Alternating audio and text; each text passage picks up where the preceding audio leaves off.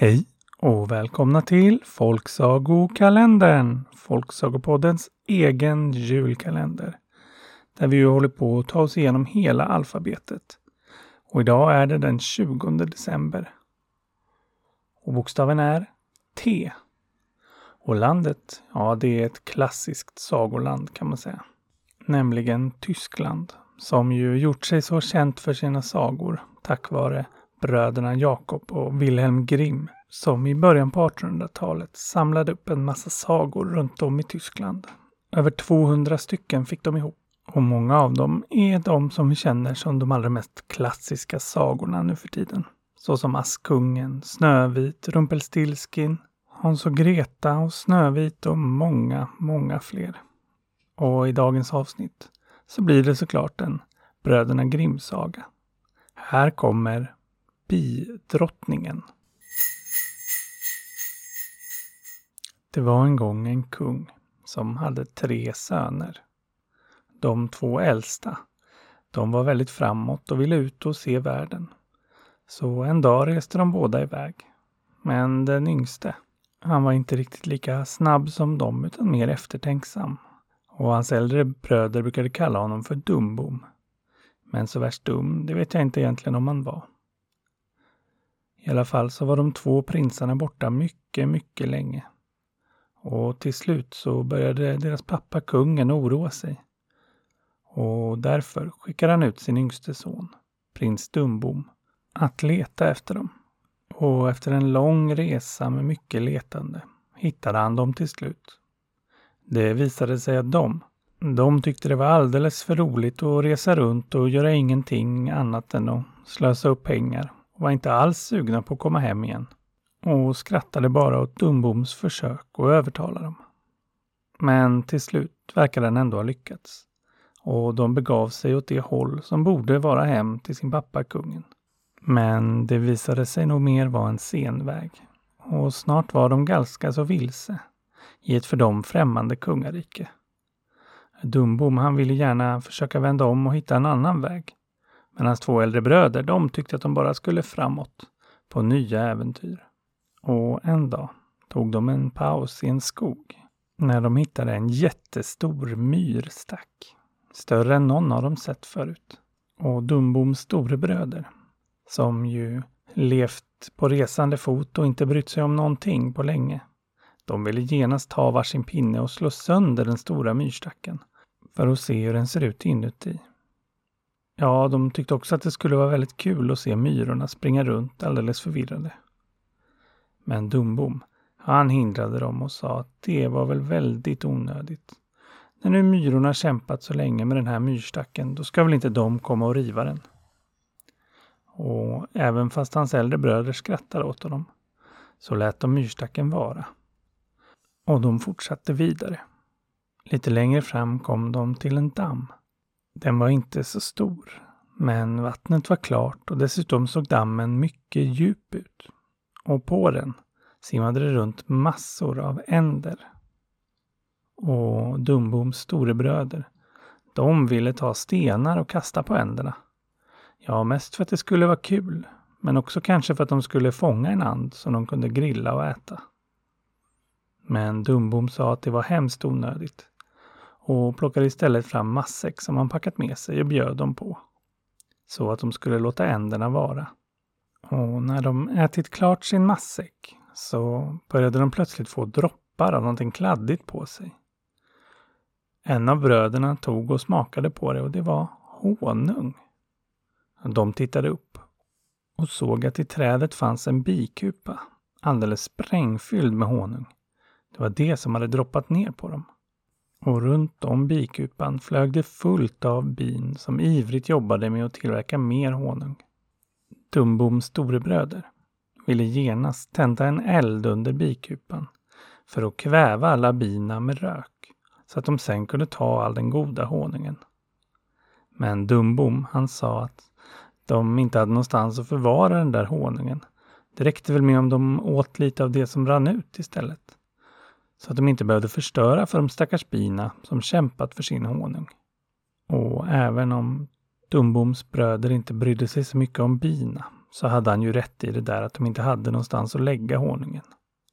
Så de nöjde sig med att skicka upp Dumbom som försiktigt fick skrapa av lite honung från utsidan, som de åt. Och sen gick de vidare i skogen. Men de hann inte gå långt förrän de kom till ett stort slott som hade dolts av träden. Ja, det var ett ganska fint slott, men det verkade väldigt öde. De gick runt för att se om de kunde hitta någon där. Men istället för människor hittade de bara underliga stenskulpturer som såg väldigt lika ut människor, men ja, de var ju av sten. Och de bestämde sig för att försöka ta sig in i slottet. Men den stora porten var låst. Dumboms två äldre bröder ville genast hitta några verktyg för att slå sönder dörren. Men Dumbom, han provade helt enkelt att knacka. Och kan ni tänka er? Det kom en liten grå man och öppnade dörren åt dem. Han verkade inte kunna prata, men han vinkade in dem med handen. Och de tre bröderna följde med in. Där inne hittade de ett bord dukat fullt med godsaker. Både mat och dryck. Och de satte sig ner och åt. Ja, de två äldre bröderna, de kastade sig över maten och började skyffla in.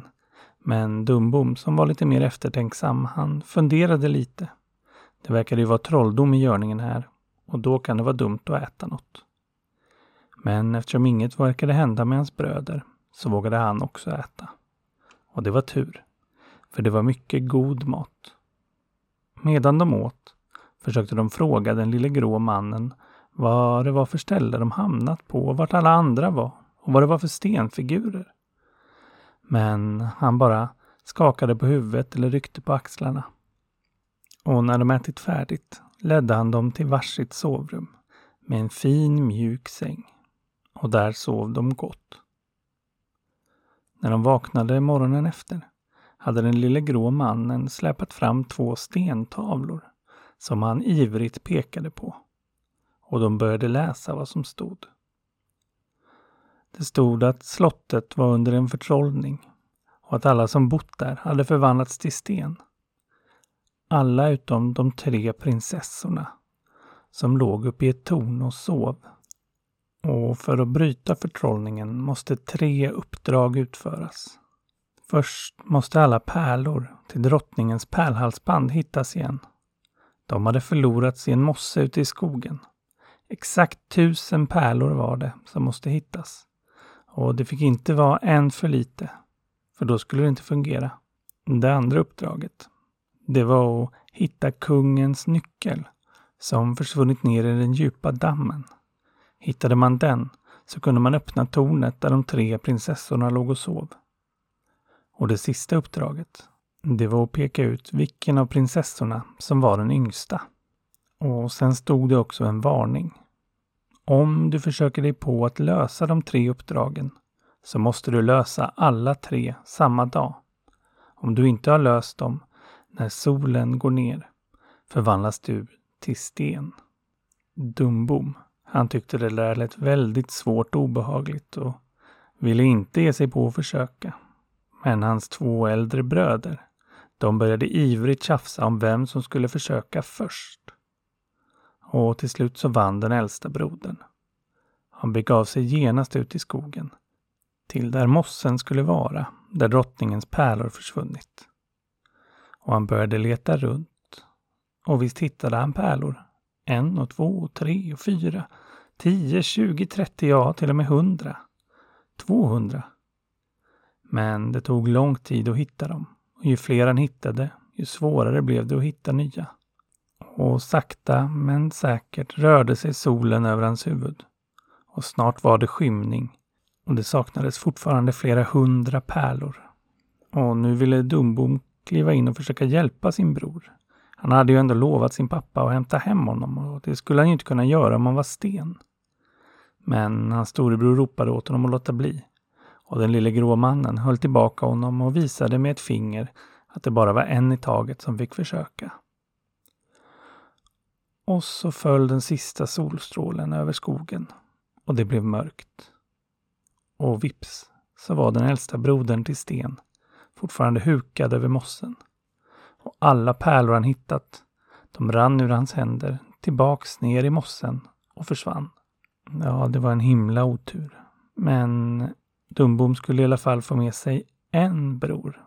Ja, och en stenstaty. Det var ju bättre än ingenting, tänkte han. Men morgonen efter ville förstås mellanbrodern också försöka.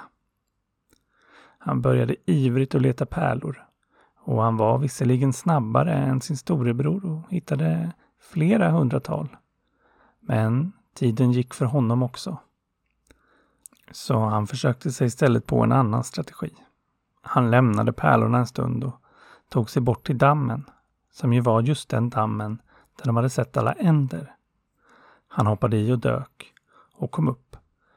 Men verkade inte ha hittat någon nyckel och dök i igen och kom upp. Men fortfarande ingen nyckel. Dammen var som sagt väldigt djup, fast den inte var så stor. Och han dök om och om igen. Men det blev svårare och svårare. För det började ju också bli mörkare. Och till slut så var dagen nästan helt slut. Men som tur var hade mellanbrodern sinnesnärvaro nog att kräla upp på stranden till dammen innan den sista solstrålen försvann. Så där blev han liggande på dammens kant, förstenad. Och pärlorna som han lämnat liggande vid mossen, de sjönk ner igen och försvann. Och nu blev det förstås ännu jobbigare för Dumbom. Skulle han resa hem igen med två stenstatyer och förklara vad som hade hänt? Nej, det kunde han inte göra. Han var tvungen att åtminstone försöka och hjälpa dem. Så tidigt nästa morgon gick han upp och bestämde sig att försöka sig på uppdragen. Och han började leta pärlor i mossen. Och det gick bra till en början precis som för hans bröder. Men ju längre han letade ju svårare blev det. Och framåt lunch då var han beredd att ge upp. Han satte sig där på en sten och började snyfta. Skulle han också bli sten? Stackars honom och stackars hans pappa som aldrig skulle veta vad det blev av hans söner. Men bäst han satt där och snyftade så kände han hur något kliade på hans ben. Och när han tittade ner så såg han en myrstig som börjat krypa upp längs benet på honom. Det var myrorna från den stora stacken. Den som han stoppat sina bröder från att slå sönder. Och nu ville de tacka honom. Varje myra som kom krypande upp längs hans ben bar nämligen på en pärla. Och så kom de i en stridström med varsin pärla. Tills han till slut hade tusen stycken pärlor. Han hade klarat det första uppdraget. Han skyndade sig genast bort till dammen och dök i. Men den var så djup och han var ingen vidare simmare. Så han fick snabbt simma upp igen, kravla upp på land. Och nu kändes det hopplöst igen. Han hade klarat det första uppdraget, men vad gjorde det när han hade två kvar? Och det här, det skulle han aldrig klara. Men när han låg där och kände att allt var hopplöst så kände han ett litet nyp i ankeln och tittade ner. Och där, där var det en hög med änder som tittade på honom snällt. Det var samma änder som han stoppat sina bröder från att kasta sten på. Och nu ville de tacka honom. Så de simmade ut i dammen och dök ner. Ja, de fick dyka ganska många gånger de också. Men till slut så kom en and upp med en gyllene nyckel i näbben som de räckte över till Dumbom. Han förstod att det var kungens nyckel. Han hade klarat ett uppdrag till. Ja, det tredje uppdraget, det skulle väl inte kunna vara så svårt. Att se vem som var yngst av tre systrar, det borde han ju klara. Och ledd av den lille grå mannen gick han in i slottet upp för trapporna till tornet som han låste upp. Och där inne låg i tre sängar tre stycken identiska systrar. Ja, hur länge han än tittade på dem så fanns det ingenting som åtskilde dem. Det gick inte att se vem som var yngst eller vem som var äldst. Och han frågade den lille grå mannen hur många gissningar han hade på sig. För om han fick gissa tre gånger, ja då var det ju omöjligt att misslyckas. Men precis som han misstänkte så höll den lille grå mannen upp ett finger. en enda gissning.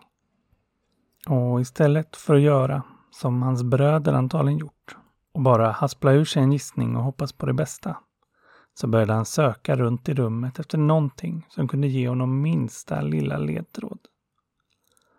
Och till slut hittade han ett brev som verkade vara skriven av den äldsta systern. Där det stod att de var inlåsta av en ond trollkarl som verkade förbereda någon slags förtrollning över dem. Att de inte hade någonting att äta förutom en sockerbit, en liten droppe sirap och en droppe honung. Och att de ikväll skulle äta det och hoppas att de skulle hinna bli räddade innan de svalt ihjäl. Men att det inte såg ljust ut. Den äldsta systern skrev att hon skulle äta sockret, ge sirapen till mellansystern och honungen skulle deras lilla syster få. Och där hade han ju en ledtråd. Men hur skulle han kunna lista ut vem av dem som hade ätit vad? Han gick fram till de tre sovande och mycket vackra prinsessorna. Och så tog han fram en näsduk som han försiktigt blötte ner med lite vatten och som han sedan torkade över en av systrarnas läppar och smakade på. Ja, det smakade sött. Han gjorde likadant på nästa. Det smakade också sött. Och på den tredje. Ja, det smakade också sött. Men smakade det honung eller socker eller sirap? Hur skulle han veta det? Och nu hade dagen gått ganska långt. Det började till och med skymma. Och han förstod att det var bråttom. Men hur skulle han göra då? Skulle han kanske bara gissa? Tänkte han. Men det kändes som att det borde finnas en lösning om man bara kunde tänka ut den. Och han tänkte och han tänkte, tänkte så mycket att det till slut surrade i huvudet på honom. Eller? Var det utanför det surrade? Jo, upp i tornet hade det flugit ett bi. Och inte vilket bi som helst, utan en drottning. Ja, det var förstås drottningen från just den bikupa som Dumbom hade fått sina bröder att inte kväva med rök. Och nu ville hon tacka Dumbom. Och han förklarade vad det var han behövde göra och kanske förstod hon vad han sa. Eller kanske drogs hon bara till honung. För hon flög genast fram till mungipan på en av de tre sovande flickorna. Och Dumbom förstod att det, det måste vara den yngsta systern. Och det var verkligen i sista sekunden. För samtidigt som Dumbom sträckte ut sitt finger pekade på systern där biet satt och sa att det är hon som är den yngsta systern, så blev det mörkt i rummet. Och för en sekund så undrade Dumbom om han kanske blivit sten.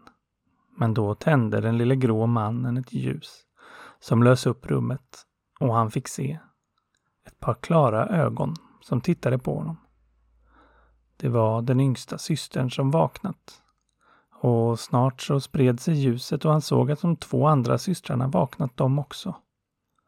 Och utanför tornet nere på marken hörde han ett fasligt liv. Det var alla stenfigurer som blivit människor igen. Och han tittade ut genom fönstret och fick från skogen se sina två bröder komma springande. Och det blev en stor glädjefest i slottet och Dumbom hyllades som den hjälte han ju faktiskt var. Och kan ni tänka er? De tre bröderna, de blev kära i varsin prinsessa. Som blev kära tillbaka. Och Dumbom förlovade sig med just hon som hade ätit honung. Och hans bröder, som förstått att de borde lyssna lite mer på sin lillebror, de följde snällt med honom hem till deras pappa kungen, som blev mycket glad att få tillbaka sina söner och dessutom tre svärdöttrar.